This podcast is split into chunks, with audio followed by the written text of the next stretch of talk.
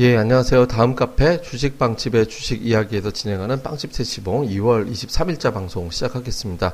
자, 지수가 이제 초반에는 열심히 좀 움직임이 나왔었는데 이제 뒷부분에서 이제 중반 이후에 좀 밀려 내려가는 흐름이 좀 나왔죠. 오늘 시장이 좀 빠졌던 이유는 이제 몇 가지 이제 복합적이었습니다. 첫 번째는 미국이 좀 많이 오르고 오늘 뭐 전기차 관련주, 원자재 관련주가 좀 많이 올랐기 때문에 사실 오늘 관련된 종목들로 힘이 실릴 걸로 좀 기대를 했었거든요. 근데 이제 올라가지 못했던 거는 첫 번째 거래소 시장의 어떤 부담스러운 어떤 신호들. 이게 이제 무슨 얘기냐면 거래소 제가 이제 ADR이라는 지표 여러 번 말씀을 드렸죠. 그래서 오늘 아침 방송에서도 ADR이 이제 120 넘어가면 좀 눌러주게 된다. 그러니까 이게 80 거래소 80 코스닥 75가 바닥이고 120이 넘어가면 양시장 전부 다 이제 조정이 나올 가능성이 높아지는데 오늘 어저께 120이 넘어갔었고 오늘 아침 129까지 찍었었거든요. 그러니까 시장이 조금 과열됐다라는 게 사실 올라온 게 얼마 없는데 이거 갖고 뭔 과열이야 그럴 수는 있겠지만 이게 단기적으로 주가가 열심히 올라왔거든요. 1835에서부터 지수가 올라가서 오늘 아침 고점까지 치면 한 90포인트 올라왔거든요. 그러니까 이에 따른 어떤 부담 이걸 이제 시장이 가지고 있었던 게 하나가 있었고요. 다음에 또 하나는 이제 초반 이후에 어떤 주도주들이 힘을 좀 실어주기가 좀 어려운 상태. 그러니까 이제 예를 들어서 이제 시장에서 대표적으로 좀 힘을 쓰던 종목군들이 이제 건설주라든가 뭐 이런 종목이었는데 건설은 뭐 나중에 낙폭 다 만회해가지고 끝나긴 했습니다만은 이런 종목군들이 초반에 좀 밀려버렸거든요. 그럼 시장에서 쳐다보고 있는 게 아 최근엔 저 PBR 장세였는데 그러니까 PBR 저평가 정도 1이 안 되는 종목들이 쭉 밀고 올라오는 장이었는데 이게 이제 안 되나 보다. 이게, 이제 밀리나 보다. 이렇게 걱정이 돼가지고 이제 밀려 내려가면서 이제 종목들에 대한 어떤 매도가 나왔거든요. 근데 뒤에서 보면 포스코가 2% 이상 올라왔고 화학주들도 급등을 해서 소재 쪽들이 상승이 나왔고 건설주들은 밀리지 않았거든요. 근데 이런 걸 놓고 본다면 이런 걸 이제 토대로 놓고 본다라면 시장 자체는 아마 그게 시황의 방향이 바뀐 것 같지는 않고요. 이런 추세에서 약간의 어떤 눌러주는 정도의 어떤 흐름이 나온 다음에는 다시 이제 뭐 다시 올라가겠구나라는 기대는 계속 이제 남겨놓은 것 같습니다. 그러니까 어쨌든 기존 주대주들이 초반에 좀 약하게 움직였다라는 점, 다음에 이제 또 하나는 이제 선물입니다. 그러니까 오늘 초반에 선물이 외국인 투자자들이 이제 매도로도 잠깐 바뀌었었거든요. 근데 이게 그 선물이 좀 부담스러울 수도 있었던 게 왜 그러냐면 선물 매수가 최근에 누적이 3만 계약 이상 매수 누적이 됐거든요. 단기에. 그러니까 외국인 투자자들이 2월 4일 이후에 선물 추이를 보면 3만 계약이 넘게 쌓였습니다. 근데 보통 3만 계약 주기로 좀 포지션이 바뀌는 경우가 좀 있거든요. 근데 지난번 하락할 때는 5만 계약까지 넘어갔다가 이제 바뀌었었는데 이게 혹시 외국인들이 이제 마음을 바뀌는 신호가 아닌가?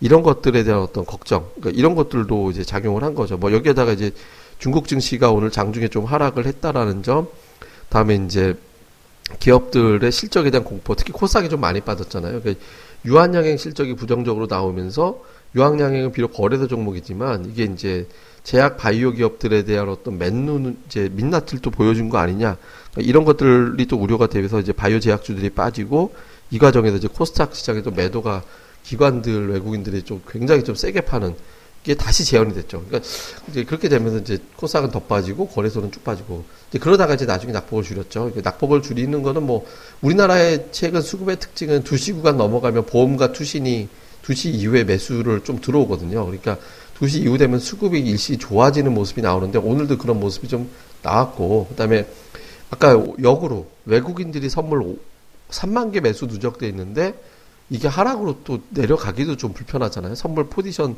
상방으로 3만 개 쥐고 있는데 이걸 하락으로 간다? 이거 말이 안 되는 거거든요. 그래서 이런 것들이 이제 시장을 지지해주는 형태가 되면서 이제 안 빠지고 잘 견디는, 그러니까 뒷부분에서 이제 낙폭을 줄이는 형태가 됐다. 이렇게 보시면 됩니다. 근데 일단 좀 보면 제가 이제 이런 표현 드리거든요. 이제 당분간 시장은 재미는 없을 거다.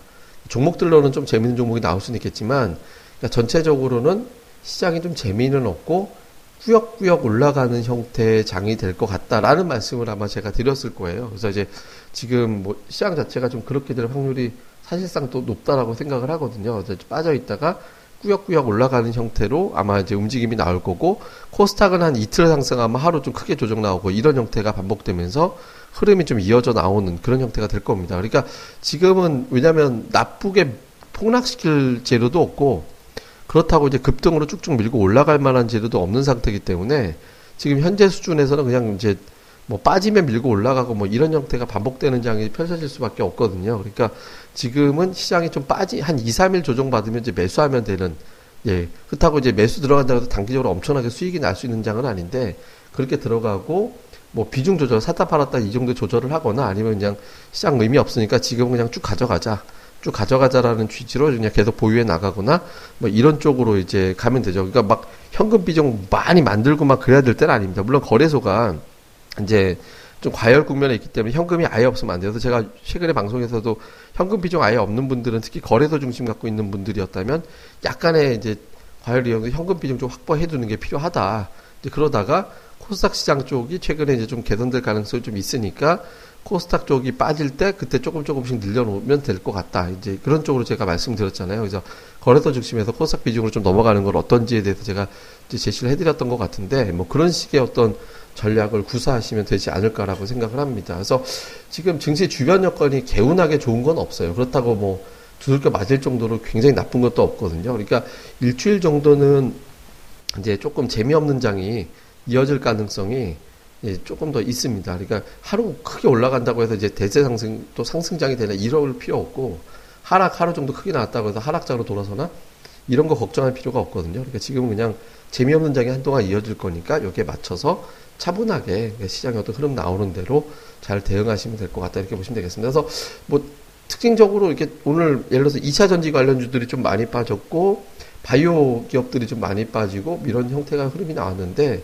지금 뭐 유한 양행을 제외하고는 그렇게 폭락 나왔다라고 해야 될 정도의 종목은 없거든요. 그래서 뭐 시황상 그렇게 결정적으로 방향이 틀어지거나 이제 이렇게 될 것 같지는 않습니다. 다만 화장품주가 아침에 힘을 주다가 다시 밀렸잖아요. 그래서 중국에 대한 어떤 경계감, 예, 그다음에 이제 이런 것들에 대해서는 여전히 좀 남아 있는 편이기 때문에 이제 좀 테마주들을 비중을 왕창, 그러니까 뭐 이제 많이 일방적으로 들어가기보다는 그러니까 예를 들어서 이제 작년도 연초에 좀 강했던 애들, 그러니까 좀 비중을 좀 조절해 나가는 뭐 예를 들어서 뭐 나는 화장품 많고 바이오가 굉장히 많아 이런 분들이라면 좀 올라갈 때 조절을 해서 포트에 하나로 가져가야 되지 그러니까 집중적으로 들어갈 때는 아니니까 뭐 요것도 좀 따로 두시면 될 것 같고요. 개별적으로는 중국주들 그러니까 중국 기업인데 우리나라 상장되어 있는 기업들 있잖아요. 그러니까 이런 기업들이 오늘 흐름이 좀 잘 나왔는데 중국의 부양책이 가동이 되고 하면 저평가 들이 좀 부각될 가능성이 있으니까 이런 것들 잘들 활용하시면 좋은 기회가 될 수 있으니까 좀 체크를 좀 잘 해보시면서 중국 기업들에 대한 관심 새롭게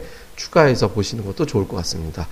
예, 오늘은 제가 평소보다 좀 짧게 진행해도 될 것 같습니다. 뭐 시장에 그다지 특징적인 모습이 나온 건 없기 때문에 그렇게 걱정은 안 하셔도 된다 정도로 이제 이렇게 마무리하면서 자세한 내용은 저희 카페 다음 카페입니다. 주식빵집의 주식 이야기 다음에 있는 주식빵집의 주식 이야기라는 카페로 오시면 저희 또 내용 많이 보실 수 있으니까 아, 함께 오셔가지고 내용을 보셨으면 좋겠습니다. 예, 그러면 오늘 하루 마무리 잘 하시고요. 저희는 또 다음 시간에 뵙도록 하겠습니다. 감사합니다.